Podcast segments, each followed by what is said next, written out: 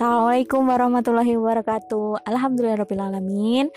Uh, kita bisa berjumpa lagi di podcast selanjutnya yang setelah beberapa hari yang lalu kita upload sesi pertama sekaligus kajian. Nah kali ini kita tidak sekaligus kajian ya. Jadi kita memang bahas satu hal yang itu sering jadi perhatian oleh para K-popers. Apa sih? Yaitu mengapa sih kita merasa tidak bahagia Nah ini tuh latar belakangnya kenapa Mbak Isti pengen bahas ini karena banyak uh, K-popers yang DM di Instagram.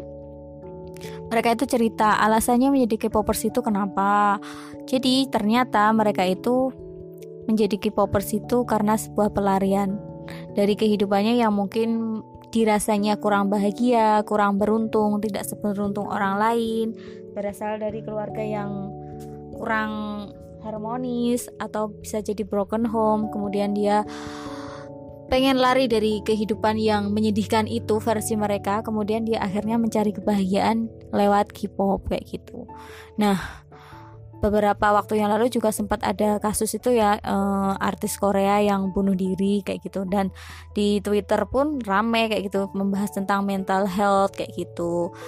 Jadi mereka uh, yang merasa concern dengan mental health itu mereka anti bullying dan sebagainya. Kemudian ketika disarankan oleh orang-orang terdekat misalnya dengan cara menyembuhkan mental health itu adalah dengan mendekatkan diri pada Allah, mereka itu berkilah bahwa e, ketika sudah dekat dengan Allah pun masih ada orang yang stres kayak gitu. Nah, ini nanti akan kita bahas apa sih sebenarnya alasan mengapa itu kita tidak bahagia kayak gitu loh. Apa benar karena apa benar ketika sudah dekat dengan Allah itu kita bisa tidak bahagia atau semua orang yang dekat dengan Allah bisa bahagia kayak gitu. Nah, di sini Mbak Isti juga nggak sendiri.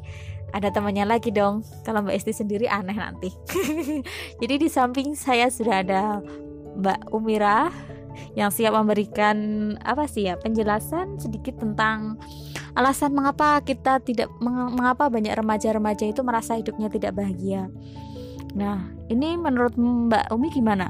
Jadi kasusnya seperti yang saya ceritakan tadi Mbak, banyak remaja yang awalnya itu berasal dari lingkungan yang kurang beruntung kayak gitu loh. Terus akhirnya mereka itu mencari pembenaran, mencari pembenaran dengan mencari kebahagiaan lewat misalnya K-pop, drama kayak gitu. Nah, memang mereka kayak gitu merasa mempunyai dunia baru kayak gitu. Dia bahagia di sana, tapi ketika kembali ke dunia aslinya lagi, real life lagi, mereka tidak bahagia. Nah, itu bisa dibagilah ilmunya sedikit. Kenapa kita tidak bahagia gitu? Oke? Okay? Assalamualaikum warahmatullahi wabarakatuh. Iya ketemu lagi dengan suara saya. uh, kali ini seperti yang sudah diceritakan oleh Mbak Isti ini bahasanya agak berat ya Mbak Isti ya, ya. agak sendu-sendu berat gitu. Di malam yang syahdu. Terus bahas tentang ketidakbahagiaan itu kayak ngerefleksi ke belakang gitu ya kan kita tuh udah ngapain aja kayak gitu. Nah memang sebenarnya banyak sekali orang-orang yang kemudian bertanya kayak gitu kenapa sih mbak saya itu nggak bahagia? Kayak gitu. Kenapa sih saya itu tuh nggak nggak bisa seceria orang-orang yang lainnya? Pada dasarnya gini seseorang itu kan memang dia itu terikat dengan masa lalu. Ya kan? Semua orang itu mesti punya masa lalunya. Ada kalanya masa lalu itu dia masa lalu yang enak yang enak yang indah. Bahagia. yang membahagiakan. Yang itu kalau misalkan diingat-ingat yang diingat-ingat itu bisa uh, apa kalau misalkan kita nginget-inget itu tuh kita bisa senyum-senyum sendiri gitu bisa happy kayak gitu. Tapi lebih seringnya yang kita ingat itu pada saat kita happy atau ketika kita luka? Ketika kita ternyata apa yang kemudian sering kita rasakan yang kemudian sering kita apa ya namanya ingat-ingat yang lebih banyak kita ingat itu adalah luka kita kesedihan kita. Sehingga seolah-olah luka yang satu itu menghapus sejuta bahagia ya kan? Kayak sejuta bahagia itu udah nggak kayak nggak ada rasanya gitu ketika kita itu merasakan satu luka itu. Gitu. Nah maka kemudian um, luka itu bisa bisa saja kemudian meninggalkan bekas. Peristiwanya mungkin udah nggak nggak nggak ingat. Cuma bekasnya itu tuh masih ada dan itu tuh menimbulkan trauma kayak gitu. Nah makanya kemudian sebenarnya orang yang kemudian dia mengaku bahwa dia itu terluka bahwa dia itu tuh bermasalah itu tuh jauh lebih baik daripada apa? Daripada dia pura-pura nggak ada masalah pura-pura nggak terjadi apa-apa kayak gitu. Kita mengaku punya masalah dengan diri kita itu sebenarnya lebih baik kayak gitu loh. Daripada kita itu tuh ngerasa kita itu baik-baik saja. Kenapa? Kayak gitu. Karena ketika kita tuh merasa ada yang nggak baik dari diri kita berarti kan kita akan mencari tahu yang baik itu kayak apa sih kayak gitu. Sebaiknya tuh aku tuh gimana sih kayak gitu. Nah kalau dia itu udah ah aku kan nggak apa-apa aku kan nggak punya masalah apa-apa nah sudah kayak gitu.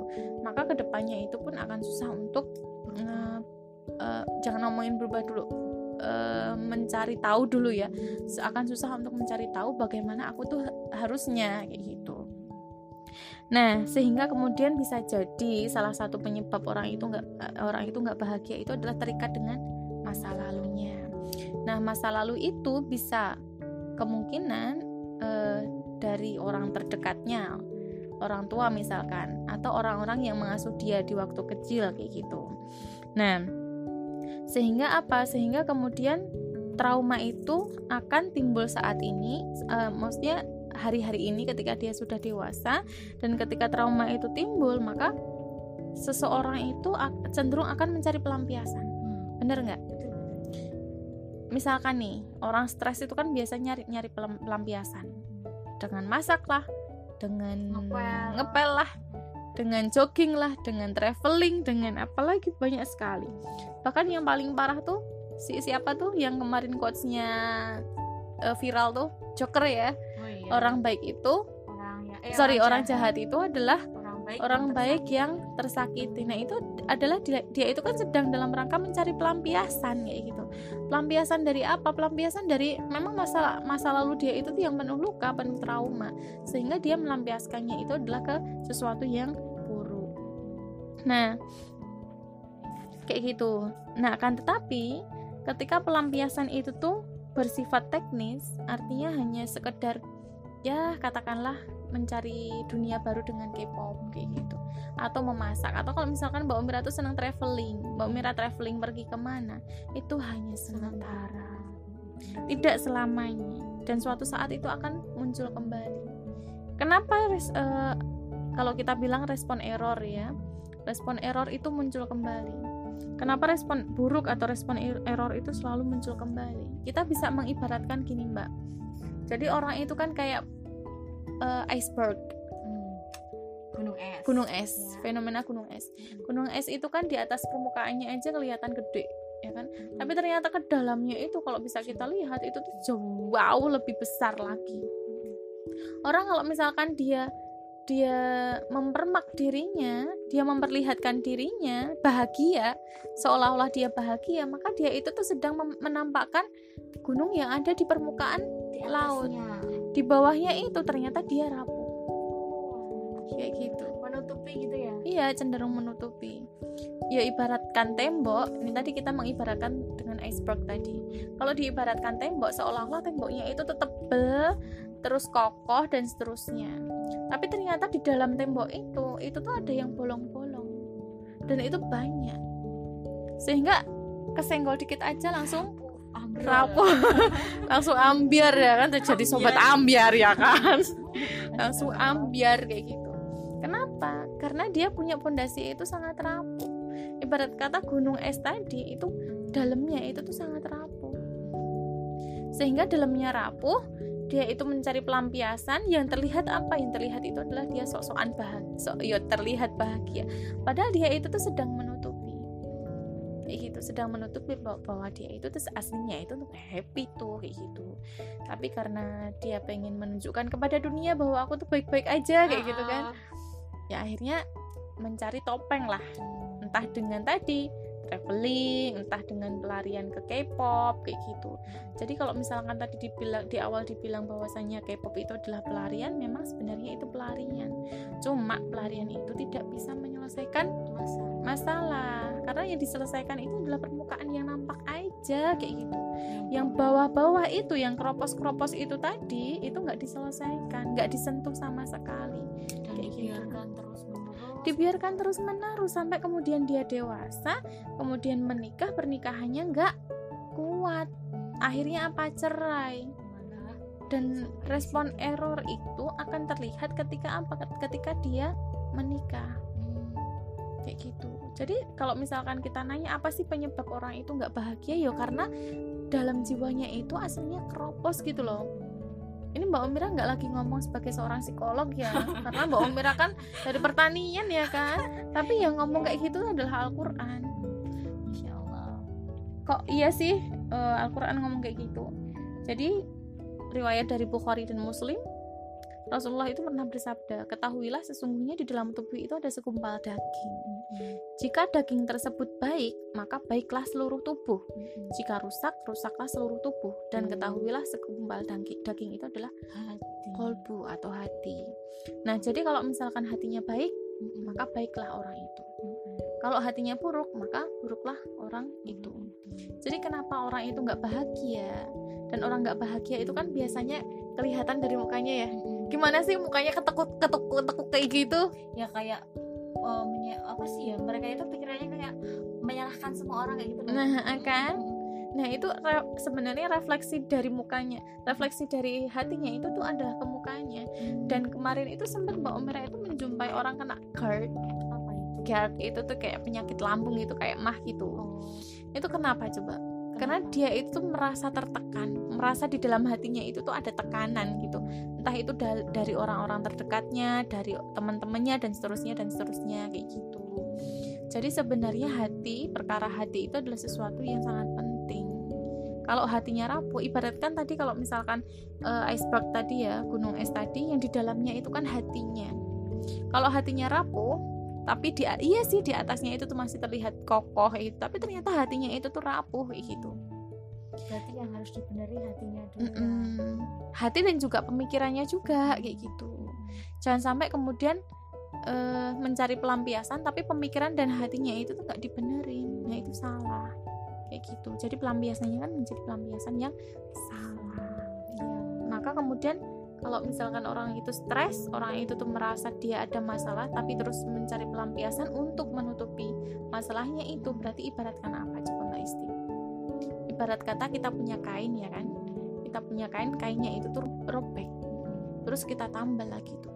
Robek lagi kita tambah lagi. Robek lagi kita tambah lagi. Rusak nggak lama-lama kainnya? Rusak. Rusak. Itu kenapa? Karena pelampiasannya itu adalah pada pelampiasan yang salah.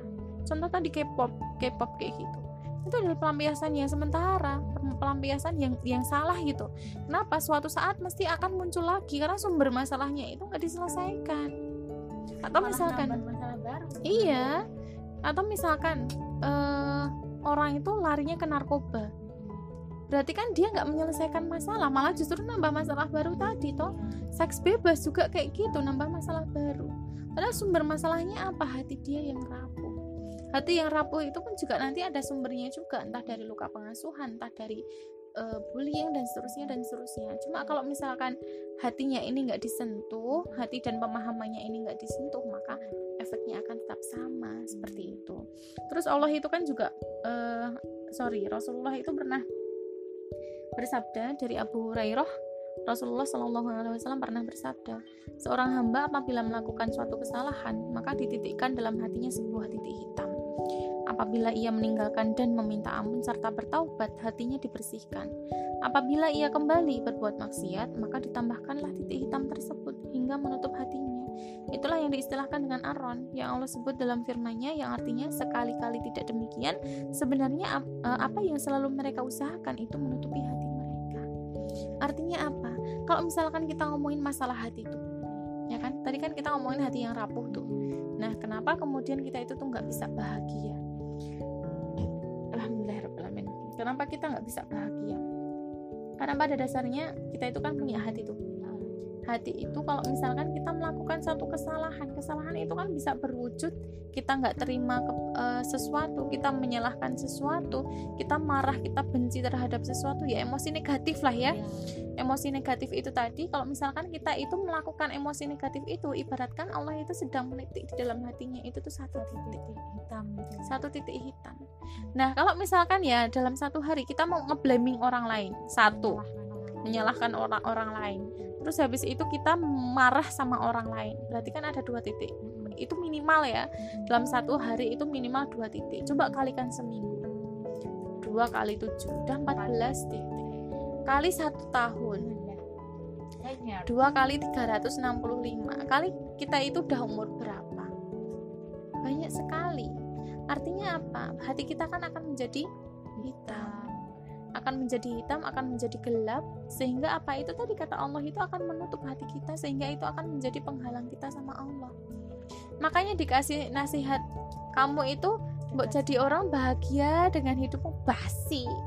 Udah nggak mempan kayak gitu. Aku tuh ngerti aku harus bahagia tapi bahagianya dengan cara seperti ini. Karena apa? Hatinya itu tuh kotor hatinya itu tuh hitam dan hati yang kotor hati yang hitam itu akan menjadi hati yang keras kalau hati yang keras itu akan susah menerima nasihat kayak gitu ibarat kata kita itu sedang uh, berdiri tuh kalau kita berdirinya di atas air terjun sama berada di bawah air terjun itu kan lebih mudah di, diali, dialiri air ke bawah ya kan yeah. berarti kita itu akan lebih mudah mendapatkan air itu ketika di bawah mm-hmm. ya enggak mm-hmm, yeah. artinya ketika kita itu punya hati yang keras mm. Maka itu posisinya itu di atas di ya. atas ya. tuh. Tinggi tinggi. Merasa lebih hebat merasa lebih baik daripada orang lain merasa aku lebih eksis daripada orang lain merasa lebih tahu. daripada orang lain dan seterusnya. Maka itu akan susah menerima nasihat akan susah untuk tawadu dan itu adalah temannya iblis. Karena hanya iblis yang mengatakan anak khairum minha. Aku lebih baik daripada orang lain kayak gitu. Tapi ketika kita posisinya di bawah kita merasa bahwa kita itu zolim terhadap diri kita sendiri. Itu kan kata-kata uh, yang diucapkan oleh Nabi Adam dan Siti Hawa ketika beliau dibuang dari surga itu kan apa coba? Robana zolamna anfusana wa ilam takfir lana wa tarhamna kunana minal khasirin kan? Ya Allah sesungguhnya ya ya Robku sesungguhnya Zolamna, kami zolim terhadap diri kami sendiri. Jika engkau uh, tidak mengampuni kami dan memberikan rahmat kepada kami, niscaya kami termasuk orang-orang yang rugi. Artinya kita tidak boleh sama sekali kemudian merasa lebih tinggi daripada siapa pun. Bahkan Nabi Adam dan, dan Hawa pun mengajarkan bahwa kita itu zolim loh sama diri kita sendiri. Dengan kemudian kita mencari pelampiasan yang nggak sesuai dengan apa yang Allah turunkan itu adalah zolim. Kenapa? Itu bisa mengantarkan kita kepada kesombongan kayak gitu seperti itu. Nah, terus bagaimana uh, harusnya kita menghiling diri kita sendiri? Harus bagaimana kita itu menyembuhkan diri kita sendiri? Maka itu penjelasannya sangat panjang sekali. mungkin oh, mungkin next kita bisa membahasnya cara penyembuhan cara penyembuhannya tapi yang jelas memang semua obat itu adalah datang dari Allah uh, kita memang nggak bisa mencukupkan diri dengan sholat nggak bisa kemudian mencukupkan diri dengan zikir. Memang pengobatannya itu adalah dengan itu tapi hati yang keras itu akan menerima nasihat-nasihat seperti itu. Allah biasa aja kayak gitu. Padahal ketika kita itu tuh mau membuka hati kita dan kemudian memberikan ruang bagi bagi bagi apa namanya hukum-hukum Allah bagi ayat-ayat Allah untuk menghiling diri kita maka insya Allah itu akan kita kita akan sembuh dan kenapa kemudian Allah memberikan masalah itu tadi? Kenapa Allah membuat kita itu menempatkan kita pada suatu kondisi yang kemudian itu tuh nggak sesuai dengan keinginan kita? Allah itu kita pengen kita itu menunduk. Menunduk yang seperti apa sih? Enggak. Tapi kita Allah itu pengen di hadapan Allah kita itu merasa rendah gitu loh. Merasa rendah yang serendah rendahnya sampai kemudian kita itu hina ya kan? Kita itu tuh punya apa kotoran jiwa, kotoran hati yang sangat pekat itu tadi sehingga kemudian hati kita keras. Kalau hati yang keras kemudian itu akan sangat susah untuk mendengarkan ayat-ayat Allah. Ciri-ciri hati yang ciri-ciri hati yang bersih itu kan ketika disebut nama Allah itu kan bergetar kan, bergetar hatinya. Tapi ketika kita disebut asma Allah, ketika kita uh, disebutkan ayat Allah, kenapa hati kita nggak bergetar? Biasa aja gitu. Harusnya ketika kita mendengar ayat Allah dibacakan ayat Al-Quran dibacakan itu kita nangis. Karena apa namanya hati kita itu tersentuh kayak gitu loh. Hati yang bersih itu adalah ketika bergetar disebutkan ayat Allah ayat Al-Quran kayak gitu. Nah sehingga kemudian kembalinya adalah kembali kepada Allah. Dengan kembali yang berdasarkan pemahaman yang baik dan pemahamannya itu nggak cuma pem sampai ke pemahaman aja tapi juga sampai ke hati kita. Begitu. Singkatnya begitu. Kalau misalkan nanti mau dibikin kurikulumnya Mbak Umira suruh menjelaskan ini sangat panjang sekali. Atau nanti bisa kalau misalkan teman-teman uh, butuh bantuan healing bisa menghubung, menghubungi Rumi Foundation Training.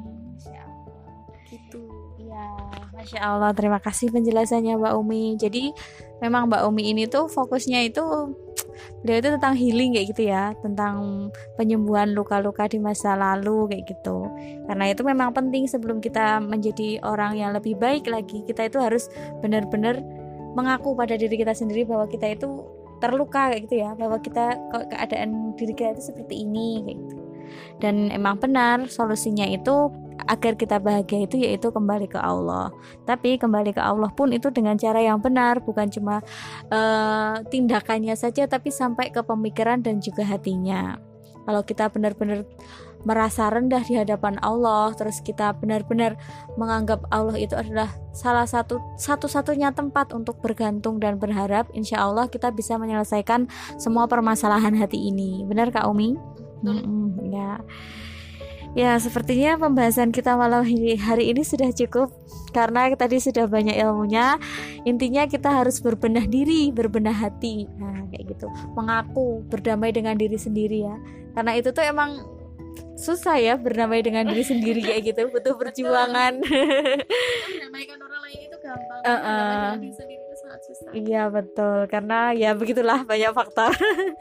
uh, aku harap semua anak-anak K-popers ataupun yang sedang hijrah itu uh, menjadi lebih baik lagi, kemudian bisa berdamai dengan dirinya sendiri, kemudian memperbaiki hatinya kayak gitu. Terima kasih ya. Assalamualaikum warahmatullahi wabarakatuh. See you next next week or next day. 안녕하세요.